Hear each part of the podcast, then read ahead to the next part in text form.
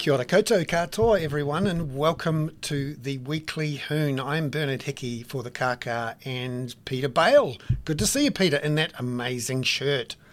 Thank you, thank you. Yes, I, I have borrowed it from the legacy of um, Rob Muldoon and one of his uh, APEC meetings. You know where they always put you in an embarrassing shirt, but um, actually somebody who's very nice to me bought this from the op shop in Katikati, and it doesn't have, unfortunately, Rob Muldoon signed on the inside, but uh, it is that kind of shirt that you get when you um, go to APEC. Yes. So um, this week, just to um, give you a heads up on who's going to join us as special guests, we have Robert Patman. We keep thinking um, Ukraine's going to quieten down, but Robert Patman will join us again, and Peter and Robert will uh, talk. Excuse me, I think he's Professor Robert Patman, isn't Professor he? Professor Robert Patman. But uh, he exactly. better he better not go into the bloody you know Jacinda polling thing and start muscling no. into. Wait, it's fine for us to muscle into his territory of you know extreme academic experience and understanding about world affairs, but the moment he muscles in on your understanding about the beehive, I think you know Yep, that's a, that's a bridge too far. There's going to be so much stuff on Ukraine. Uh, you'll find it all very useful, and uh, and also another special guest uh, on from 4:30 to 4:35. We'll be speaking to Natalia Chaban, who is a, a, Ukrainian academic based at the University of Canterbury, who covers the whole uh, area of information warfare, if you like, um, how people mm-hmm. Uh, get uh, change the hearts and minds of people in their own countries and around the world. And right now, it's not just a, a war on the ground; it's also a war for the hearts and minds of people all around the world. Um, yeah, and as we've said before, Ben, I think it's becoming an extremely da- da- dangerous precedent in having not one now but two people who actually know what they're talking about.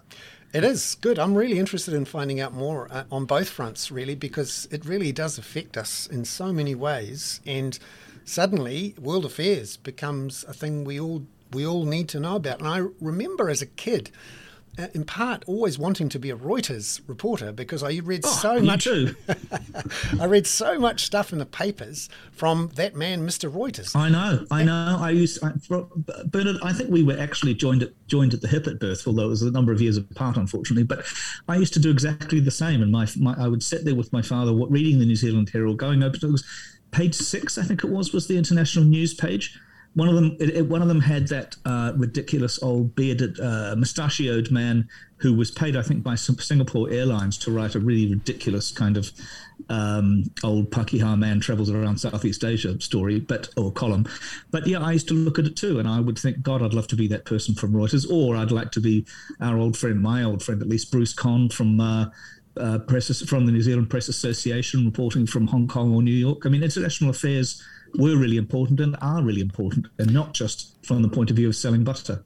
Yeah, and uh, one of the reasons was that all the newspapers, um, and that's where you got your news in those days, were um, subscribers to New Zealand Press Association. In fact, in many mm. ways owned it. And that wire pumped out an awful lot of Reuters and other copy, which was fantastic mm. for filling the paper.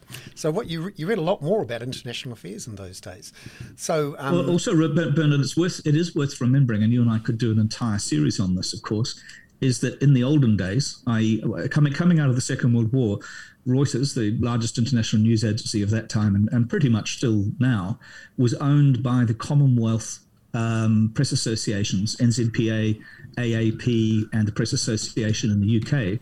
And the privatization of Reuters, uh, launching of it in the market in 1984 from memory, when I just joined Reuters. You know, that's how I how I made my first hundred million dollars. Actually, was um, as a 12 year old there, um, and uh, that was how most of the New Zealand newspapers um, renewed all of their presses and went web offset with the dividend yeah. that they received from Reuters going public. Yes. Little known fact, but but true. Now, yeah. Bernard. Yes. Should we look at domestic affairs for a minute? Well, when we say domestic affairs, they're actually domestic affairs that are very, very heavily, heavily influenced by uh, international factors and by Ukraine. And this is exactly what we've been talking about for ages on this podcast: is how New Zealand is not exempt. Now, this fuel thing this week was kind of interesting, and I felt slightly irritated by it, having gone out the night before, downloaded that Gaspy app, and gone and bought the most expensive petrol in New Zealand. Well, actually, the cheapest, most expensive petrol in New Zealand, finding it, you know, I only had to drive uh, practically to Hamilton to buy it in, in Gull, but saved me about two dollars fifty from going up the road to BP. We, tell tell us about what the, the, politics of that, Bernard. Yeah, well, you weren't the only one who was queuing. Uh, this is all. It all starts on Thursday night last week, where the government got a shock poll result from TVNZ Kantar, which showed they were behind national for the first time since early 2020, since before COVID.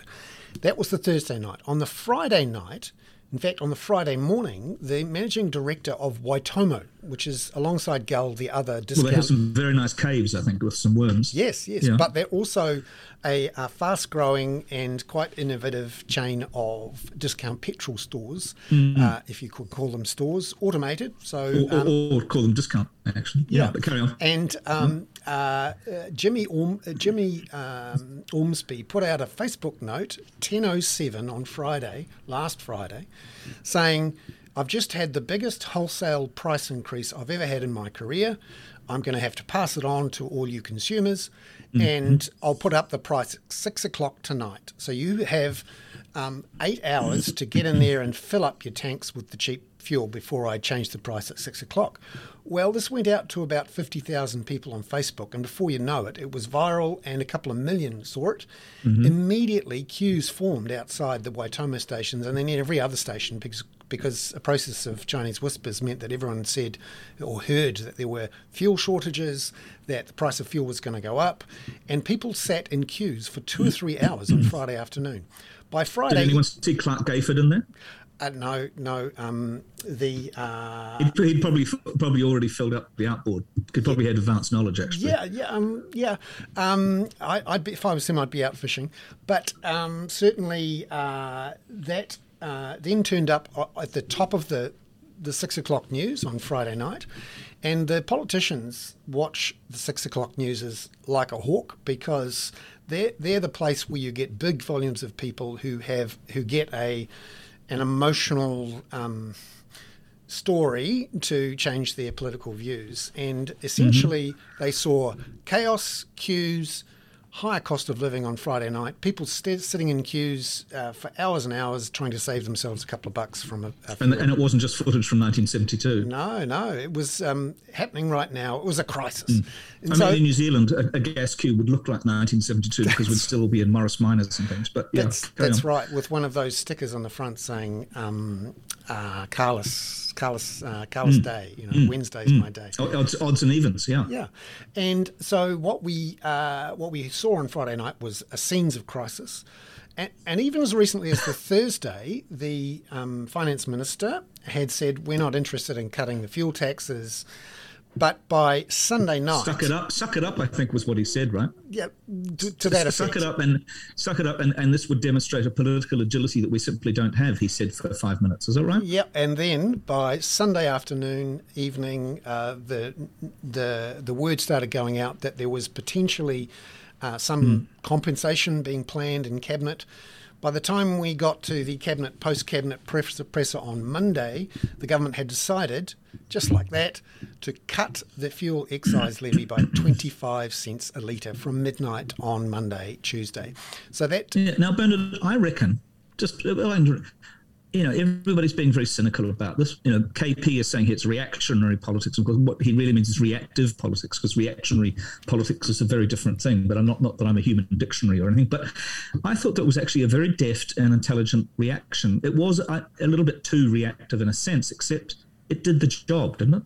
Yeah, and um, certainly people were happy. And by the time it, it, it got in there, the actual oil price had dropped as well. So, mm. um, from a, a, a, pure retail politics point of view, it made sense. And it did answer some of those uh, uh, challenges around cost of living. I also thought the announcement about halving public transport, bus and, and uh, train fares was a very clever uh, nod to the uh, Climate Change Brigade who... I did too. Well, I, I th- wasn't just climate change brigade, but, but it's also an issue of fairness. That you know, not everybody does have does have cars. Not everybody. Well, of course, you do it if you're in Auckland, but you know, not everybody does. And you know, although much as I might look at it, I do not have. And whoever says this, I do not have one of those gold Winston Peters tickets. So I was rather keen that it happened on Waiheke, but what the ferry to Waiheke. But unfortunately, that didn't happen. No, no. Luckily for um, all of the millennials in the audience who are about to see uh, the price of a ticket uh, of the um, uh, the boomers uh, on their trips for uh, wine and dinner in Waiheke halving.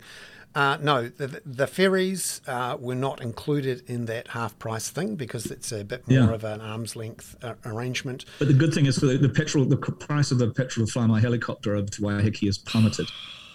You don't Yeah. have helicopter.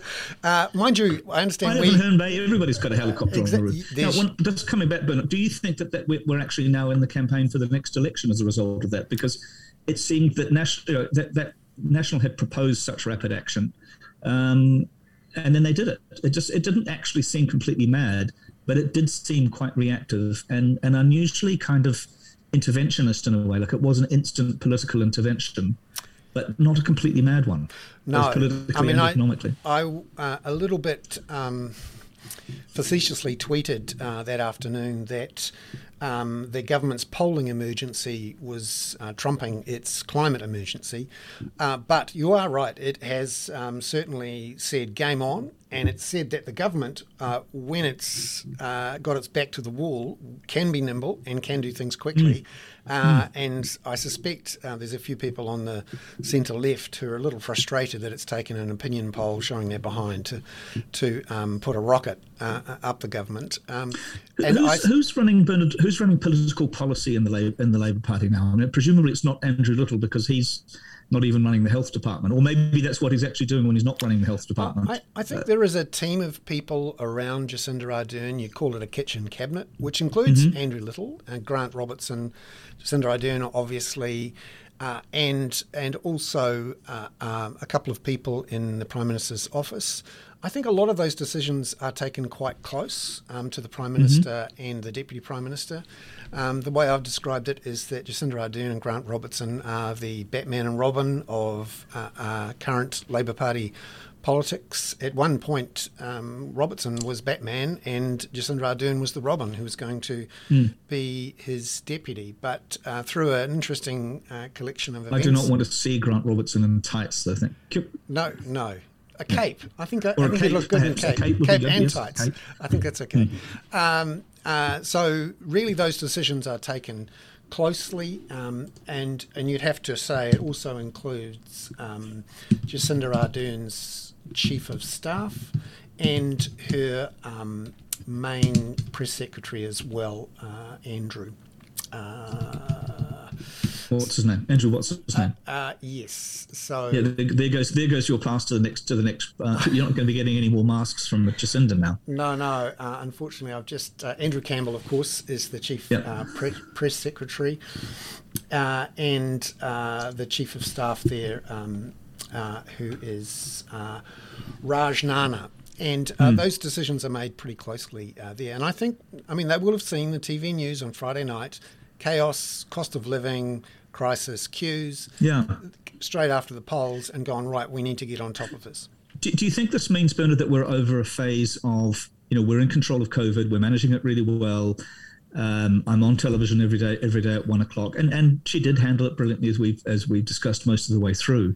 That we're going to get a much more febrile, sort of more politically uh, horse racy kind of next year or so. Yeah, I, uh, they'll fight and uh, they'll use whatever tools they've got. And the budget uh, coming up in May will be a key factor because they've got a $6 billion operating um, allowance, which they can dip into, along with at least $3.5 billion worth of windfall from the emissions trading scheme revenues. And uh, uh, uh, one of the pieces of news this week that I thought was interesting was the um, first auction of the year of the emissions trading scheme units, which went off at $70. Now, that's above the Treasury forecast of 65 and much higher than last year's 30 something. So that means there's at least 4 billion extra in money to spend. And I, th- I, Does that mean that the emissions trading system is starting to work effectively? well, it's certainly raising money for the government, um, and it's certainly increasing the, the cost of carbon emissions. The frustration, of course, for those people who've been building these schemes forever and hoping that a higher carbon price will change behaviour is that the moment the higher carbon price became painful, the government cut the price by cutting the fuel excise levy. So that's um, And, and Bernard, just going back to domestic politics, and because uh, before we segue to global, global international politics, and and uh, hopefully not Robert's views on Jacinda Ardern's polling thing, No, no. or or um, Clarke Gayford's latest Kingfisher, but Kingfish, but. Um, Nicola Willis, um, who famously quite likes a decent gin and tonic uh, in your in your office, is the new uh, uh, finance spokes, spokesperson. she hasn't got much to live up to in the sense of um, of uh, not producing error-strewn uh, budget statements that end up, you know, being being thrown in the trash the day after they're published. But she seems like quite an effective choice. Yes, um, she's as the deputy leader and as someone who is a clean skin, if you like, um, from all of the dramas of the last. Uh, a couple of years um, is not connected to the um, the Steven Joyce black hole uh, fiscal black hole problems or the um, Keystone Coppish. Didn't, didn't we have some P- Paul Goldsmith Keystone Coppish things Is as well? that Paul Goldsmith, Goldsmith with the fiscal hole yeah. in the last election? And mm-hmm. I have to say that um, uh, uh, the combo of Bayly and um, uh, Michael Woodhouse have not been a mm-hmm. fantastic. Mm-hmm. Uh, duo as the finance and treasury spokespeople for National. Nicola Willis is also, as you will have all seen on as the, as uh, the guest star um, a few weeks ago on The Hoon, and she did a very good job of um, arguing the case on and being quite disciplined, saying that um, National's values are about you know delivering more money back into the hands of New mm-hmm. Zealanders with tax cuts, and and then essentially um, uh, fostering a property owning democracy, which is getting people into um, their yeah. first home and then drinking all of your gin. Yes, and um, you know, she's which welcome, is a very good start. Well, welcome to come on again uh, next time for more dinner time. I think we need to start having. It hasn't it only just occurred to me, but I think maybe we need to have start having cigars as well. Uh, no, I don't. Th- a, that's like against the law inside inside my particular. No, no, office. we're on the internet. We don't have to. There's no uh, bloody laws about that. we can we not, can do whatever we not like. Even not yeah. even vaping. I don't think. Yeah. So mm. that's big news, really. Um, along with the departure of Simon Bridges, and I think. Well, is it, that is is the departure of Simon Bridges big news? Other than in the Bridges household? Yeah, really? no, no, it is because he's one of the few cabinet ministers they had left. Um, mm. In fact, the, you could argue at the top, the most experienced person, apart from Gerry Brownlee, that um, is in that front bench at National. Mm. He's also one of the few national politicians who was able to uh, be very light on his feet, able to uh, hit his lines, hit his marks, be quite engaging, and able to cut through in some way. He wasn't universally loved, um, and he certainly wasn't. Uh, he didn't set the world alight like Jacinda Ardern did when she became leader. Mm. But um, he he was a good performer in Parliament, and also had a knack for understanding how to get a message across to a broad public. And I think uh, he is at least partly responsible for the um, the resonance of the uh, cost of living attack, which National yep. have run in the last uh, couple of months. Presumably, his his departure also halves the the, the number of Maori people more in in the uh, front end of the National Party as well. They've we're, certainly we're, got a diversity issue, which apart um, from Paul Goldsmith, of course. Ah, yes, that's right. Christopher Luxon has acknowledged this and knows that yeah. for the next election they're going to have to really increase their numbers from mm. all over the show. So um, it does really mean that uh, Christopher Luxon, uh, Nicola Willis, and Chris Bishop are right at the top of the party. It's now very much in their hands. Uh, and uh, I think, uh, I mean, he could have tr- uh, flounced out after losing the leadership race to Christopher Luxon, um, but he stuck around. And once it was clear that Luxon had um, settled in and had, uh, you know, got the wind behind him, mm. uh, he could safely um, jump on his yak and, and I was going to say ride off into the sunset. But uh, certainly he. Um, uh, Jeez, you've got yaks, Chinese whispers, and cleanskins already. Yeah. I think it's time we went to Ukraine. And maybe that's where he's going. Or is, is there any indication of where he's going? Uh, he said he's interested in a commercial job. He's only 45 which is mm. sort of scary. Uh, yeah. So, so that will. That, I think it is a loss for National, and um, they are quite an inexperienced bunch now. They've had a complete clean out since being in power as recently as 2017, and apart from Gerry Brownlee and Chris Bishop. They are pretty thin on the ground in terms of uh, cabinet experience. But yeah. Maybe Simon should go off and run Air New Zealand. You know, kind of a, a total yeah. reverse ferret. Yeah, yeah, yeah, yeah. No, no, good. Now, um, so good to see you, um, Professor Patman. Oh, thank you very much. It's yeah, lovely awesome. to see you. And I'm going to hand over to Peter to have a good old chat about Ukraine. Well, when I when, when he says a good old chat, it's going to be me making assertions to you, dressed up as dressed up as questions. Now, I was really struck yesterday, uh, Robert, and I imagine you were too, by some of the absolutely astounding language used by Putin, talking about um, uh, a, a, national purification, describing the people, the internal traitors of Russia as being like a midge that had blown into our mouths that we would spit out as soon as we could.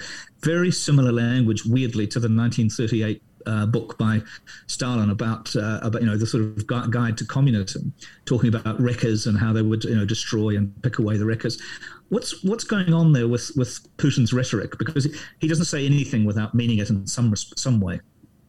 Well, it, it is. I think Putin's under enormous pressure, and um, basically, just to recap from our previous discussions, mm. I think his strategy was basically maybe a three or four day, uh, four day blitzkrieg in Ukraine, take complete control of the country quickly, shock and awe and all that, and it didn't work. Mm.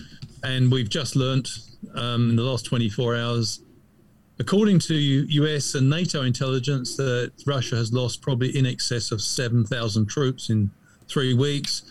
10% of its armor has gone. And it's quite a grim situation. Um, actually, that well, couldn't language, happen, it couldn't happen to a nicer army, really, though, could it? Um, uh, yeah, and also, of course, as um, John Sweeney has pointed out, an excellent piece. I don't know if you've seen it. An excellent piece. He's former BBC correspondent mm-hmm. who's based in Kiev. Um, he said um, that apparently the, the, troops are very badly looked after. They're being fed relabeled dog food, which is being presented as stew. So, but yes, but remember, remember side, just a minute. You know, you know who runs, you know who has the contract to feed the Russian army. It's yes, I know. Putin's chef. No, no, yeah. it's Putin's chef, who was the guy from Prigozhin, the guy from from St. Petersburg, who was also, it would appear, the chief executive or the guy who runs the um, mercenary outfit, the Wagner Group. And that's right. Apparently, the equivalent of Russian MREs are widely for sale on the on the internet in Russia, but they're not, in fact, in the backpacks of um, of the Russian soldiers themselves. Yes, I'm afraid corruption, the military has not been exempt from the uh, systemic corruption which characterizes Russia, mm-hmm. unfortunately. Uh, but the language, you're quite right, Peter. Um, he, it was quite chilling. It was ominous in one at one level, but unfortunately, it is consistent with the sort of language that Putin has used since 2012, even before actually, mm. um, to characterize his domestic political opponents and he singled out what he called scum and traitors yeah. his president. He also called for national self purification. Um, it seems to me it was a declaration of war on, like on his own people. Yeah, on his own people. I, I think um, I think he was probably rattled by the fact that that um, producer for the state media mm. uh, program, uh, Frame, Vremya, I think it was, mm. and uh, appeared and said no war, you know, um, in the background, um, which I think shocked the establishment in Russia. That uh, someone who'd been working in the Kremlin state media nevertheless rebelled, so to speak, and yeah. got across uh, a message to the Russian people. And um, yeah, I think he's feeling enormously pressured at the moment. I think the military are very unhappy with him. Uh, there was, I think he's at the moment he realizes that he's is the, the the prospects of him coming out of this well are diminishing rapidly. Mm, mm. And I think Zelensky is playing quite a clever game. He keeps hinting that he might accept yes. non-membership of NATO, but then we hear the next day that the negotiations are going nowhere. And he also says, "Oh yes," and um, I'm determined to become a member of the EU, which from Russians' point of view is just as bad as almost as bad. Yeah, not quite as bad, but almost as bad. I was also struck, um, uh, Robert, the because I, I, wrote quite a bit about um, oligarchs this week, and uh, just as a promo, there's going to be an excellent piece by Peter Bale in uh, on Business Desk um, .co.nz, one of New Zealand's leading publications about oligarchs. Uh, and I could, I will put the link out. Actually, Bernard could put the link out to my yes, um, yes. spin-off one, which is also superb. And also this week, I think there's three, three, uh, my North and South article, which quotes an extremely attractive and handsome um, uh, professor, uh, international professor from um, Otago University called uh, Robert Patman uh, about George F. Kennan. So that's you know basically I'm going all media all out today, but um, that's right. You, that, you, can, you can, send me the, the, the commission for these various various Jesus, flags later. You, know, you could you could pay me something more than jelly tip for being on your bloody podcast. Thank you very much. Um, but in that in that same speech yesterday, um, Robert, he talked about the kind of people who have houses and houses on the Algarve and and you know uh, houses abroad. And he said, I don't really object to that, but I do object to them questioning Russia. And I wonder, you know, I think you're right that it was partly driven by the by the TV producers' protest, but I wonder if there was also a little reminder to the oligarchs to just you know hang in there and, despite their super yachts being seized in Barcelona and Italy, um, to to stick with him. Yes, I, I, think he's probably been stung by that. Some of the children of mm. his most loyal oligarchs are publicly questioning what's going on. And um, I think the other thing is, I think Putin is wrestling with the wind. He's trying to keep the lid on things at home. He's closed down much of the independent media, as I think we discussed in the previous session. Mm. But still, um, it's difficult to shut out the rest of the world in a globalized era. And uh, it, unlike Stalin, and unlike previous Russian governments, it's becoming increasingly difficult. People are texting, they are still communicating. Mm. He's talking about severing Russia's participation in the internet. I, I think uh, authoritarian regimes in the 21st century are facing a very tough job of insulating their people and conti- you know continuing to provide them with what they regard as the truth. yeah, it's quite interesting, but I, I hadn't quite realised this until this week when I when I talked to uh, uh, hi Natalia to a very interesting friend of mine, um, Natalia Antelava, who runs a very very clever website called Coda Story. Um, I hadn't realised that CGTN and, and um, the Global Times and other Chinese correspondents are in fact embedded with the Russian forces. Um, you know, there's very few other, very little other media there, but there, there's there's Chinese official media on the Russian side.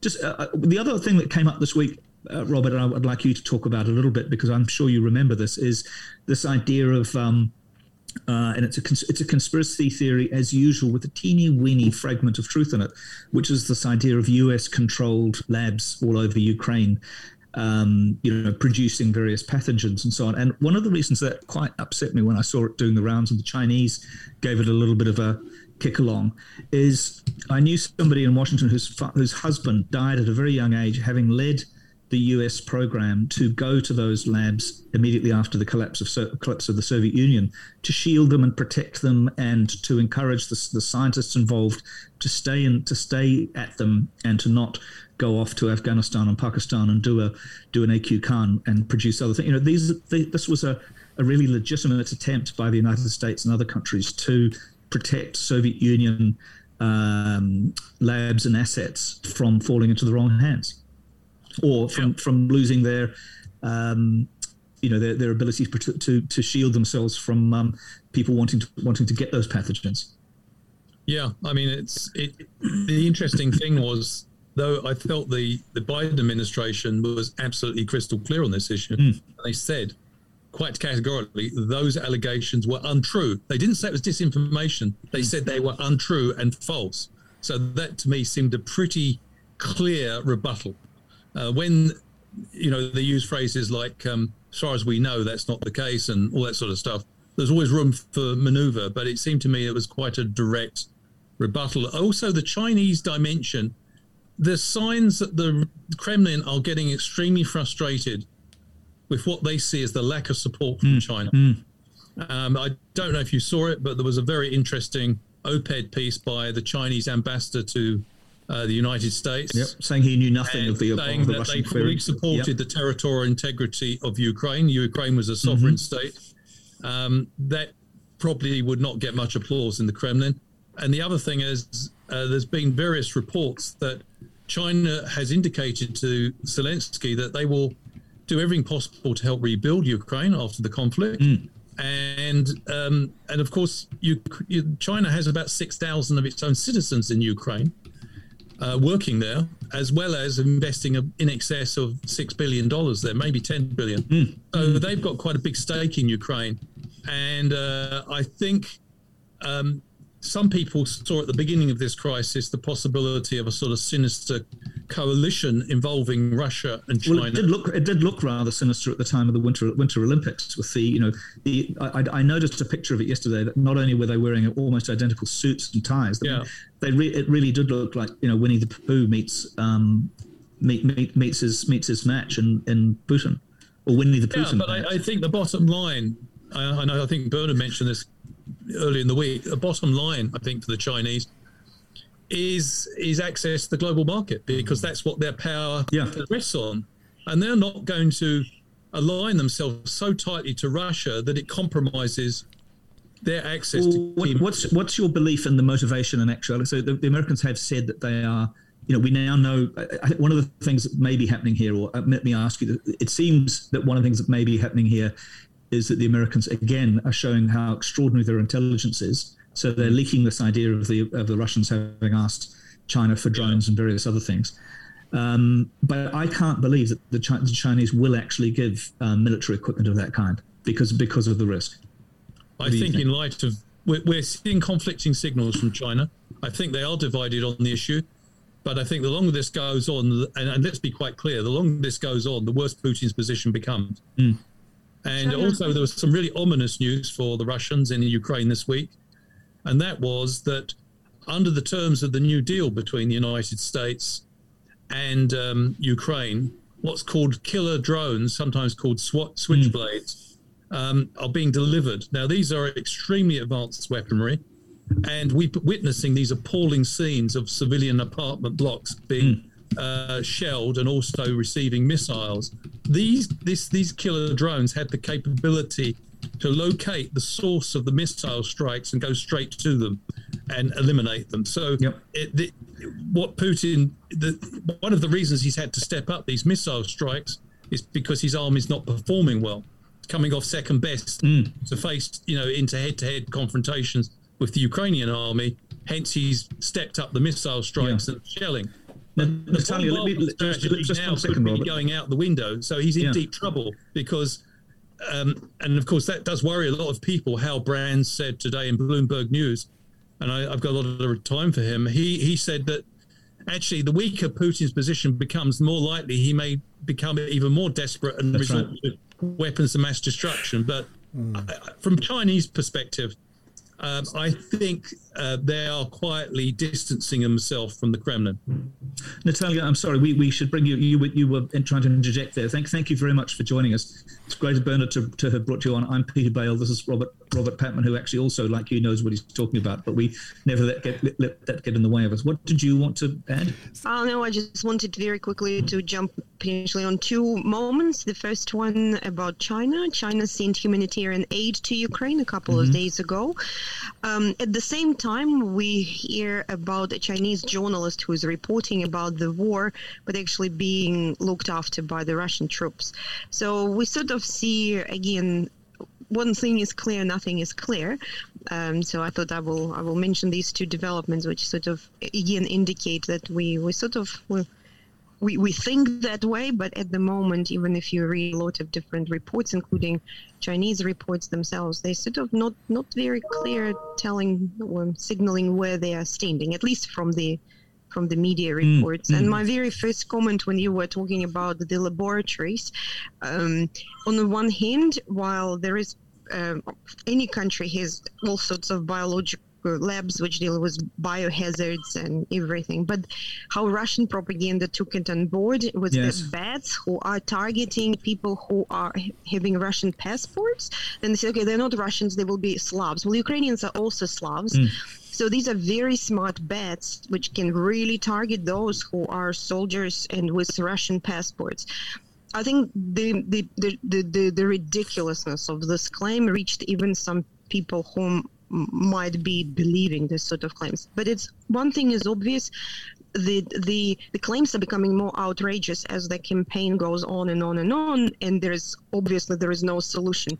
As such, the the scale of, of invention of the lie of myth um, is growing and i think to me it's an indicator that um, these are more desperate measures mm. uh, in order to claim to justify why things happened. N- Natalia, um, thank you very much for coming on. It's wonderful to see you. Um, we've we've invited on uh, Professor Patman for the last few weeks, and it's been wonderful. And we thought we'd uh, bring in someone who is um, really familiar with uh, the the information uh, war, I suppose, that's going on for the hearts and minds of people inside Ukraine, inside Russia, but also in the rest of the world. Um, uh, Professor Natalia Chaban is uh, a, a, a, professor at the Canterbury uh, at the University of Canterbury who focuses um, in particular on uh, uh, the issues around um, media, politics, perceptions, political communication. It's wonderful to have you on.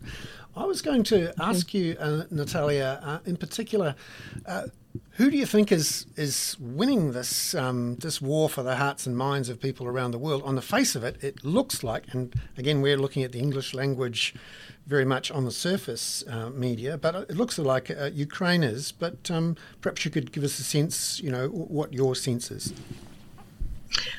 Um, thank you, Bernard, for invitation, and wonderful to see Peter and Robert and this panel. Uh, and again, um, I apologize if I've interrupted the discussion. No, no, lovely. No, no, we, we, usually interrupt each other. Uh, much less experience. Yeah. Um, yes, um, if you read the very latest article from the Washington Post, it actually says that Ukraine is winning the information war and um, the claims why it's winning the information war over Russia, it's because the latest address by Vladimir Zelensky to the U.S. Congress was a very powerful statement. Not only delivered a cognitive message, but it was very strong on the motive side, and it was delivered in a very professional way, but also in an increasingly impactful way. If you've seen the address and if you've seen the visual image which came with it, was actually heartbreaking image of once happy and and smiling Ukraine and devastation, and of course the images of wounded and dead children, um, I think were quite quite powerful. But it's sort of on the surface, I think. Um, I think we need to look at the at several levels of why Ukraine potentially is more successful. One thing is that it is um, open to open sources. It is okay dealing with open sources of information um, people are filming things and posting them. They are on YouTube, on Twitter, on Instagram, on mm-hmm. TikTok. They are not hidden. Very often you can hear comments by regular Ukrainian people. Very often they're quite funny. It's sort of a particular sense of humor, yeah. which is a sad sense of humor. And then um, they they're sort of not edited, they are there. So you can see a perspective from ordinary people. Then there is a whole set of online commentaries provided by officials. Of course, Vladimir Zelensky, who himself appears daily, plus his uh, virtual diplomacy around the world, highly publicized in international media as well as in Ukrainian media, mm-hmm. and of course it reaches Russian people. You cannot because these are quite big events. He addresses a rally in Italy. He goes to Parliament in Canada. He goes to Congress in the U.S. He goes to Bundestag in Berlin, mm. and this is every day. Has it, has it surprised you how effective he's been? I mean, he, he didn't have a tremendously good rating as a as a as an as a president in peacetime for effectiveness, but he has been extraordinarily effective as a wartime president he was elected by 70% of mm-hmm. Ukrainians. Mm-hmm. Don't forget that he actually got a landsliding victory at the when he was elected. And it's there are lots of things in Ukraine which were not perfect before the war, corruption. Mm. Um, it's still country fight, finding its way on towards democracy.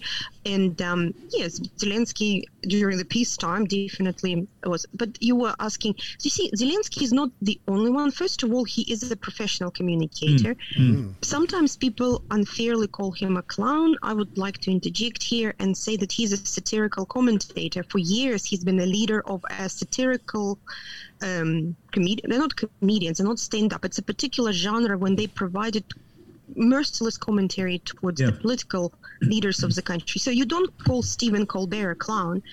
That's Actually, sort I, of I might, but that would be unfair. But no, no, no. You're absolutely right, Natalia. I am. Um, I'm particularly interested in how uh, um, the president, but also his, his advisors, think quite deeply about um, uh, communicating uh, And for example, there's a very good interview that one of his advisors, Igor Novikov, uh, gave to David Remnick uh, from the New Yorker uh, last mm. week, in which Novikov talked about the use of some really sophisticated techniques to, you know, get the message across. And it, it seemed right from the start. Uh, Zelensky was using mobile phones, Zoom diplomacy in a way that I don't think anyone's done before. No. And I just want to follow up your suggestion that he actually has a team of very talented communicators working with him. Several of his advisors, um, I can name the names. I don't know if you're following because I speak Russian and Ukrainian. I'm following them on a daily basis. We're talking about Mikhail Podolyak, who is a member of the negotiations team. His image is sort of the guy next door, very cool, easy to talk to, great sense of humor. Talks about very complex negotiations mm. matters in very simple terms elicits lots of good reactions from social media users including from russia Arestovych is i would call him ukrainian ashley bloomfield who is very soft spoken very calm speaks in a very nice manner, but about difficult things. Mm-hmm. then there's Goncharuk, the member of parliament, who is sort of loud and black humor, um, but he can say outrageous things. But it's him. He disagreed with Zelensky in peaceful times. He can, he says, at war, I'm with Zelensky. Mm-hmm. After the war, I'll again disagree with him.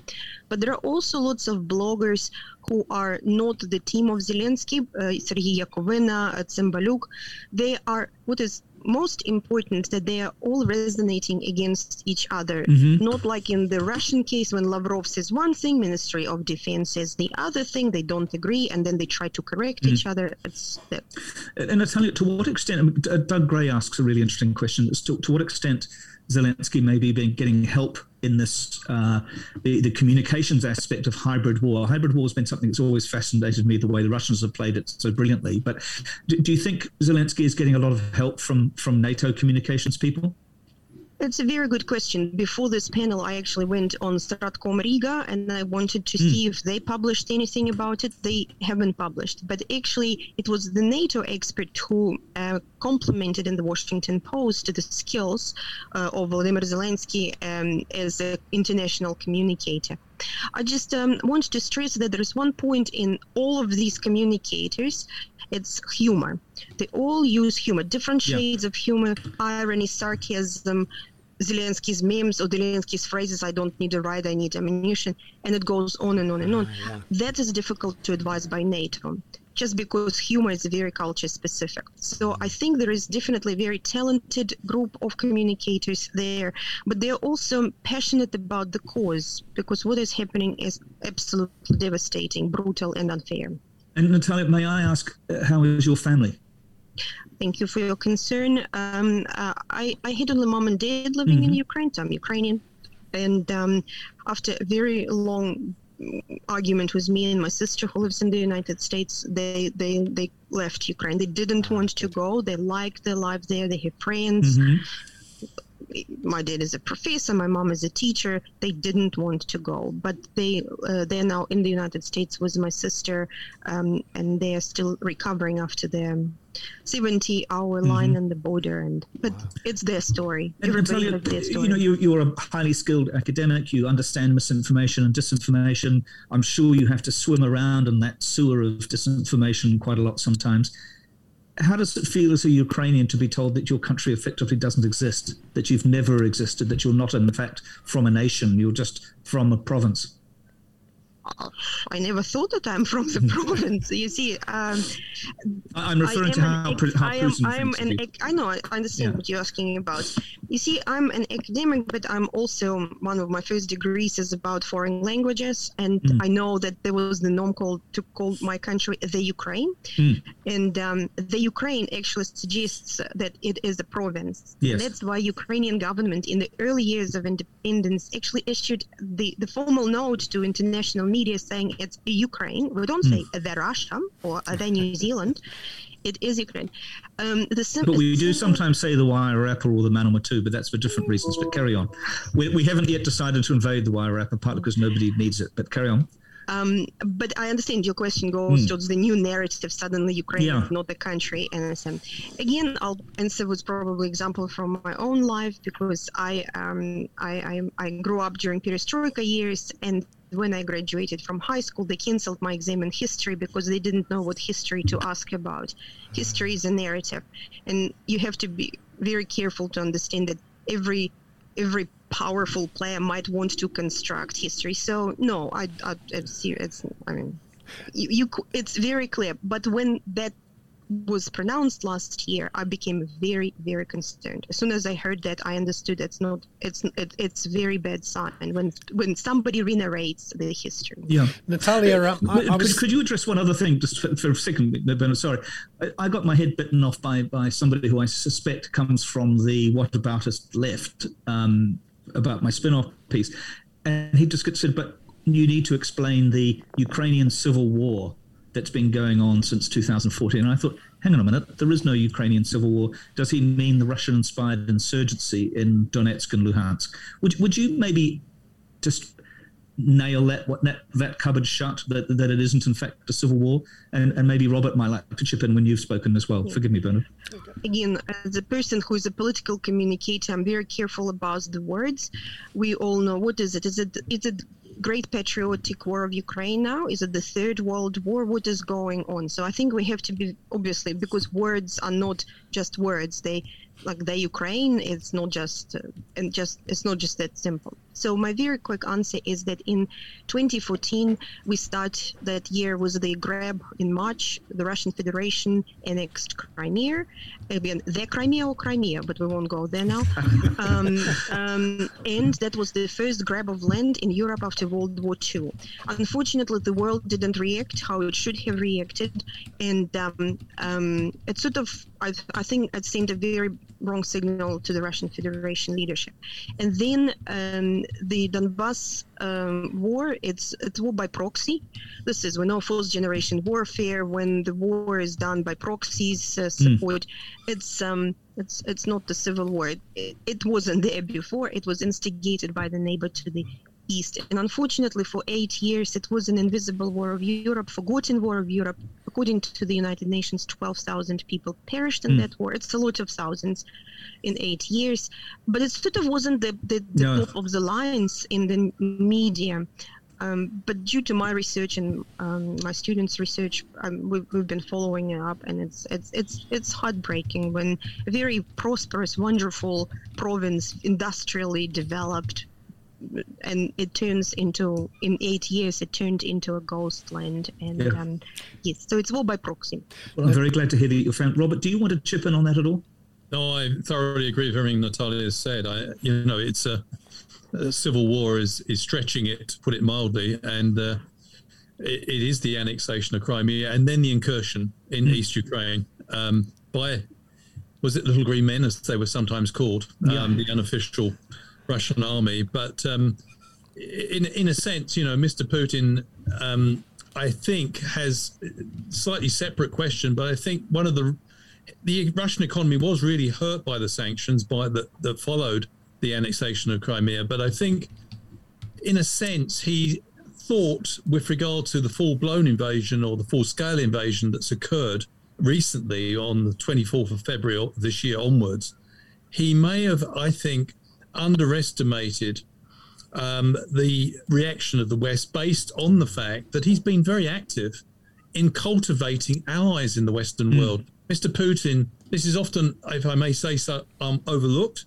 Uh, that, but, but since 2012, Putin has been cultivating um, conservative forces, uh, far right forces. He's presented himself as sort of international leader of um, the far right, and I think he may have thought after Brexit and the dislocation caused by Trump's presence in Washington that he could now sort of in sort of salami slices taking bits and pieces from Ukraine. Now he could take the whole thing without too much uproar. But he's clearly miscalculated. One of the interesting things is how quiet all those Putin apologists in Europe have gone since the full blown invasion mm. of Ukraine. I'm talking particularly, obviously, I was born in the UK. He has quite a lot of support from people um, the pro-Brexiteers, in particular, people like Nigel Farage oh, and yeah. Boris Johnson. Could we could we defame somebody so that Bernard's you no, know, entire financial history is no. gone? Yeah. No, no, no, no, no. But what I what the point I was making, they mm. they they were always careful the way they praised him, but they would say, "Oh, he's a strong leader," a bit like the Trump narrative. And I think this probably led to Mr. Putin making a huge miscalculation. Mm. Uh, but I don't, you know, it, it, it, yeah, I would just absolutely agree with Natalia's take on this. And um, I, I think he's in a terrible bind now. I can't see how this can end well for Mr. Putin in no. Ukraine. The longer this goes on, it's terrible for Ukraine. It's appalling and it's an international disgrace. And I hope the international community are going to make whatever regime follows Mr. Putin pay for the appalling damage to the infrastructure in Ukraine. Russia must take some responsibility for this. Just, fine, just as an expert in misinformation, just John asked us a question in the Q and A a little while ago, um, and it was a, it was one we've we've dealt with a little bit, but you're the expert. Is the only way to deal with misinformation even greater transparency and the greater exchange of more information, good information, quality information? Um, yeah, I absolutely believe in this, and um, um, I will sort of link it to something what Robert was saying that there are miscalculations, and one of the miscalculations by the Russian leadership was the fact that Ukraine is a very horizontal society and a society which is linked in an sort of in a networked way. We in our exchanges with Bernard, we were sort of discussing these ideas. Mm. Um, Russian society is quite a vertical society, and it has been historically like this, but especially because of the strong leader. So I just wanted to second Robert's things. It's that self-image of the leader, but also very strong leader. Mm. I don't need network. I'm I'm enough.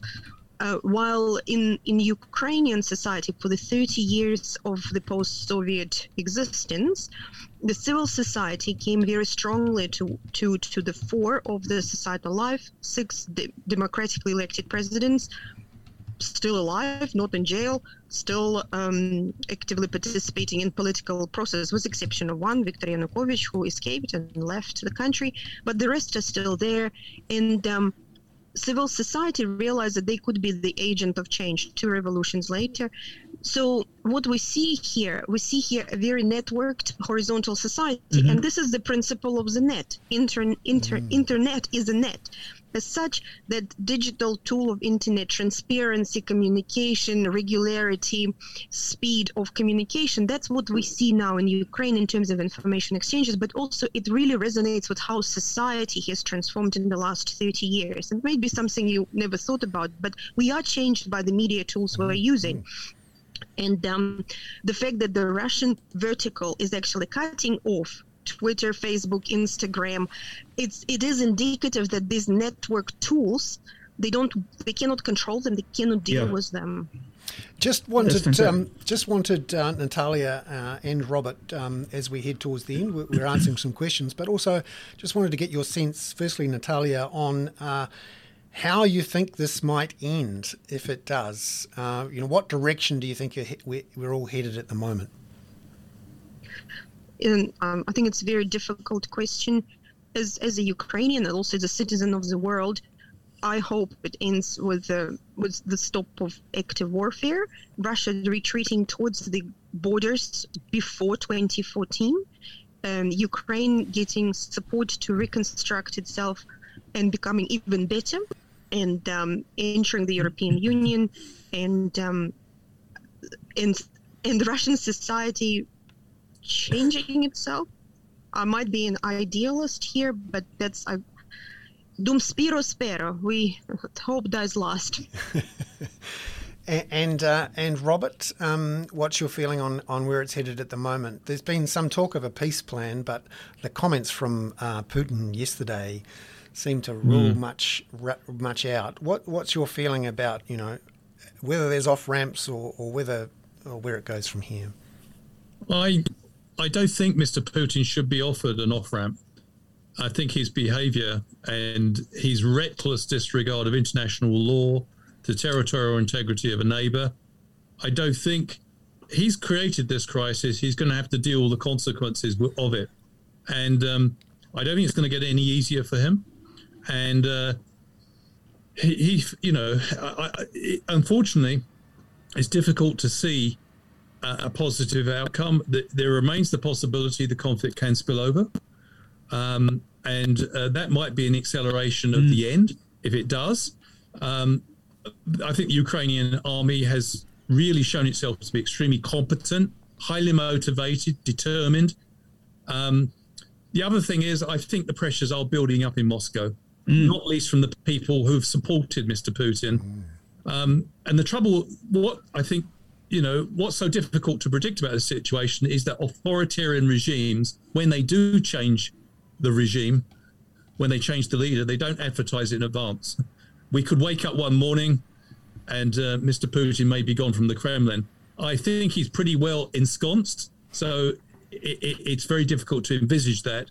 But one thing is clear um, he is in a very tight bind now. I can't see any way um, that he can come out of this claiming victory.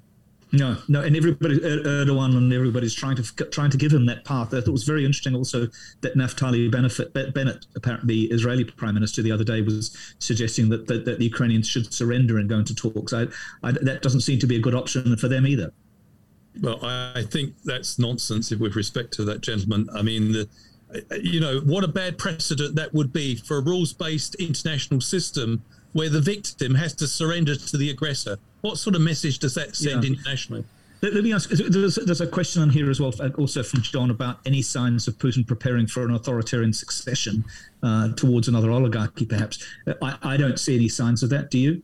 No, and I don't think the oligarchs have that sort of political power. I think the basis of the Putin regime early on, I think he disciplined one or two of the oligarchs, set an example of them, basically said, if you keep out of politics, I won't get in the way of you making money. And I think he takes quite a big percentage as well. So this is a kleptocracy that we have in in in, in Moscow.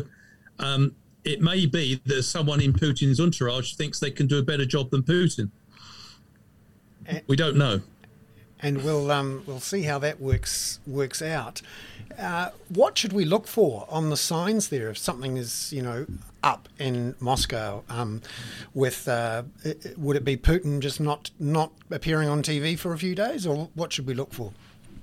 Possibly. Um, he seems to be losing his cool a bit, but um, that's one maybe an indication. I think that sounds superficial.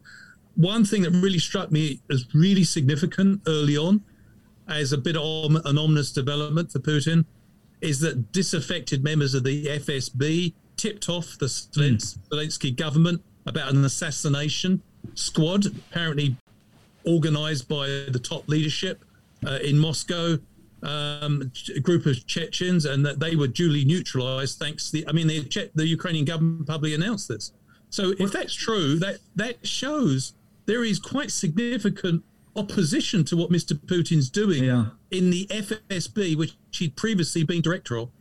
Yeah, it's very interesting. But but don't forget, well, I have a I have an absolutely beautiful poem that I would like to share with yes. the group before we, which is our skateboarding dog this week. But I, I also wanted to bring up a, a thing that Bernard, uh, that I'm sorry, Bernard, that um, um, uh, Putin Putin did, which I had missed, and you, you may have a, a, view on this, Natalia. We forget sometimes just how crass Putin can be, and apparently in the in the press conference at the end of February with Macron, he quoted a lyric from a, a Crimean punk band called Red Mold, which is describing a necrophiliac rape. And in it, Putin said, as if addressing, addressing Ukraine, like it or not, take it, my beauty. I mean, he is not a very nice man. Wow. I know that sounds blind in the obvious, but that is. I just awful. would like to quickly follow up. Zelensky had a response to that. He says, I absolutely agree that Ukraine is a beauty, that it is yours. That's an exaggeration. Yeah, yeah, I, yeah. No, that's, that's I, have got some fabulous things written down from you to tell you. Particularly, one is um, one thing is clear, nothing is clear, which is the, one of the most Eastern European sayings I've ever heard, which is goes close to my all-time Romanian favorite one, which is "This is not a village without dogs." I can have I can produce more of those. a very very quick follow up for me the the signs are the fact that at the moment there is a descent in the media people who are the makers of the narratives and we've just seen the protest by Marina Ovsyannikova mm. and in the last days the federal channels have seen massive resignations of people who worked for years for the system but at the moment, this is a new development. So this is from my perspective. So Bernard, shall I close? So thank you you so much, Natalia. For we're definitely going to have you have you on again. We, we normally prefer it to be to be just a couple of um, old Pakeha men talking bollocks, but to have to have somebody both Ukrainian and intelligent and, and glamorous is fantastic. As as is Robert. Robert's Robert's the closest we come we've come to having intelligent people on so far, and, until you've come. Um, now, may I finish with the skateboarding dog, yes, Bernard? Yes, please. Which you, you guys might like. Yep. So I, I want to tell you some Bono or Bono from U2. Um, Nancy Pelosi uh, read a poem yesterday. Unfortunately, it was St. Patrick's Day, so it's the day for doggerel. And Bono apparently has published this poem, which I'm about to read, which really is the definition of doggerel. Oh, St. Patrick, he drove out the snakes with his prayers, but that's not all it takes. For the snake symbolizes an evil that rises and hides in your heart as it breaks. And the evil has risen, my friends, from the darkness that lives in some men. But in sorrow and fear, that's when saints can appear to drive out those old snakes once again. And they struggle for us to be free from the psycho in this human family. Ireland's sorrow and pain is now the Ukraine. And St. Patrick's name are now Zelensky. So if that's not a twisted set of metaphors, I don't know what yeah, But that's that's really interesting. I understand that the Irish have offered uh, residency without question to anyone from Ukraine. Is have you heard that, Natalia, as well? Yeah, uh, and that, that for me is one of the really amazing stories right now. There's two and a half million people who have been dislocated into the rest of Europe. And what I'm hearing from Poland and Germany and all across Europe is that so many people are being taken to families' homes. And uh, um, the Irish, who obviously have a huge population of people from Eastern Europe who've lived and made Ireland their home, have in specifically opened up and said, "Please, anyone from Ukraine, come and come and live with us." Yeah. Odd, oddly, I think Ukraine has just offered offered sanctuary to Bono as well. but let me let me just let me just uh, this is a, this is a poetry free zone normally, but just because I've been silly about that, let me tell you another one which uh, which Natalia will really know, and I just if you start weeping, I will entirely understand. Dear God, calamity again. It was so peaceful, so serene. We had just begun to break the chains that bind our folk in slavery. When halt, once again, the people's blood is streaming. And that's from Calamity Again by uh, the, the sort of core Ukrainian um, 19th century author Taras Shevchenko. Thank you very much, everyone. It's been wonderful to have you on. Um, a weekly hoon here on the Kaka. I'm Bernard Hickey with Peter Bale. Thank you so much to Professor Robert Patman and also to Professor Natalia Chaban from the And best wishes to your family, Natalia. I'm so glad your parents are out. Thank you, Peter. We'll Thank talk you, soon. Bernard. Nice talking to you. Nice to see you, Robert. See you later. Bye bye, everyone. Thank you. Thank you.